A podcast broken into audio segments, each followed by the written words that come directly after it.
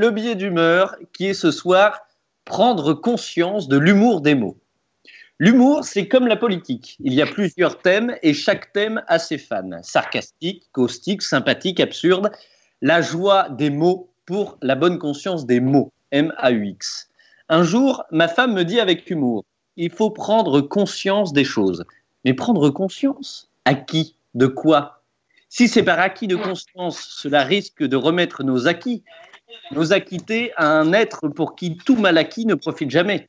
Et prendra-t-il conscience? Peut-être est-ce un inconscient qui n'a pas d'humour et là, si, si ces acquis ne lui profitent pas, qu'en fera-t-il s'il prend conscience des choses?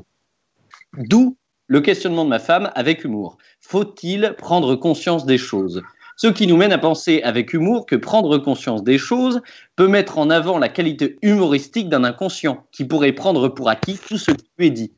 En fait, l'humour, pour en parler en pleine conscience et pour bien prendre conscience des choses, n'est-il pas la science des cons?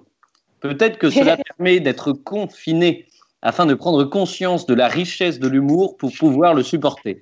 Nietzsche disait Rire, c'est se réjouir du préjudice d'un autre, mais avec bonne conscience. Prenons alors conscience que l'humour a ses limites, que seule la bonne conscience connaît. Mais à part ça, le monde va bien.